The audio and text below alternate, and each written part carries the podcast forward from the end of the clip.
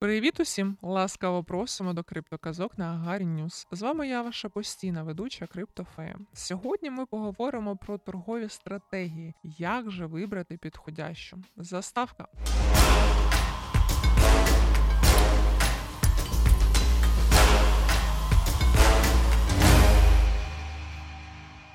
Однією з найбільших помилок трейдерів-початківців є постійна зміна стратегії торгівлі, навіть коли вони стикаються з незначними проблемами. Часто це призводить до ще більших збитків. Трейдери часто поділяють себе на певні групи: дейтрейдери, свінг-трейдери та середньострокові трейдери.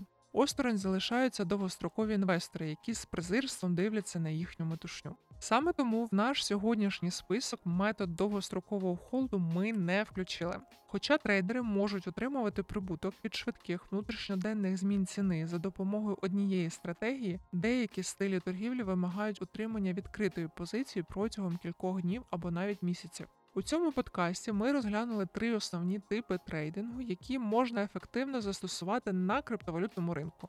Дейтрейдинг денна торгівля підходить для трейдерів, які вважають за краще відкривати та закривати угоди в один день, а не переносити їх на наступний. Більшість денних трейдерів ніколи не торгують у середньостроковій перспективі, оскільки їм важко спати вночі, знаючи, що різкий рух ціни може знищити їхню позицію. Важливо усвідомлювати, що дейтрейдинг не є швидким шляхом до фінансового успіху. Це стиль торгівлі з високим ризиком, тому переконайтеся, що ви розумієте правила ринку та рівень ризику.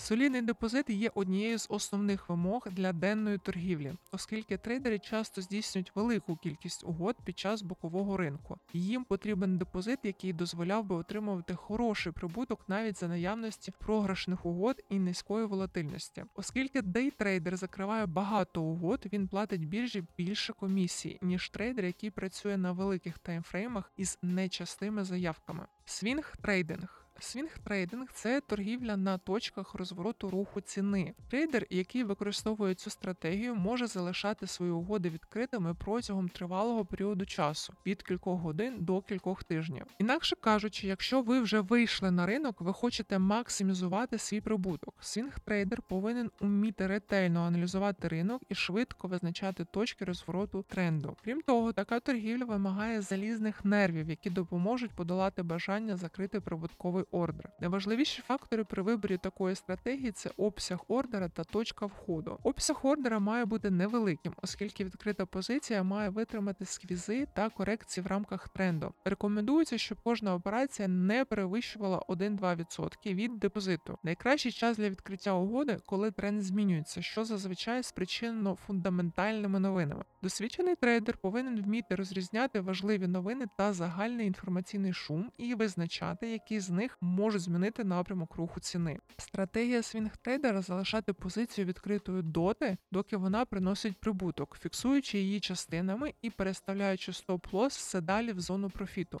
Середньострокова торгівля. Середньострокова торгівля або позиційний трейдинг оперує угодами, розрахованими на тривалий час від кількох тижнів до кількох місяців. Такий вид торгівлі підходить найбільш терплячим і холоднокровним людям. Як і для свінгтрейдингу, тут важливо тримати угоду відкритою, навіть якщо вона пішла у серйозний мінус або вже показує гарний профіт. Найчастіше позиційні трейдери відкривають угоду по тренду або на його розвороті. Вважається, що середньостроковий трейдинг є одним із найпростіших торгових стратегій на біржах, але не завжди підходить новачкам, адже потребує серйозної витримки та глибокого розуміння механізмів роботи ринку. Ну що ж, у нас на сьогодні все. До нових зустрічей.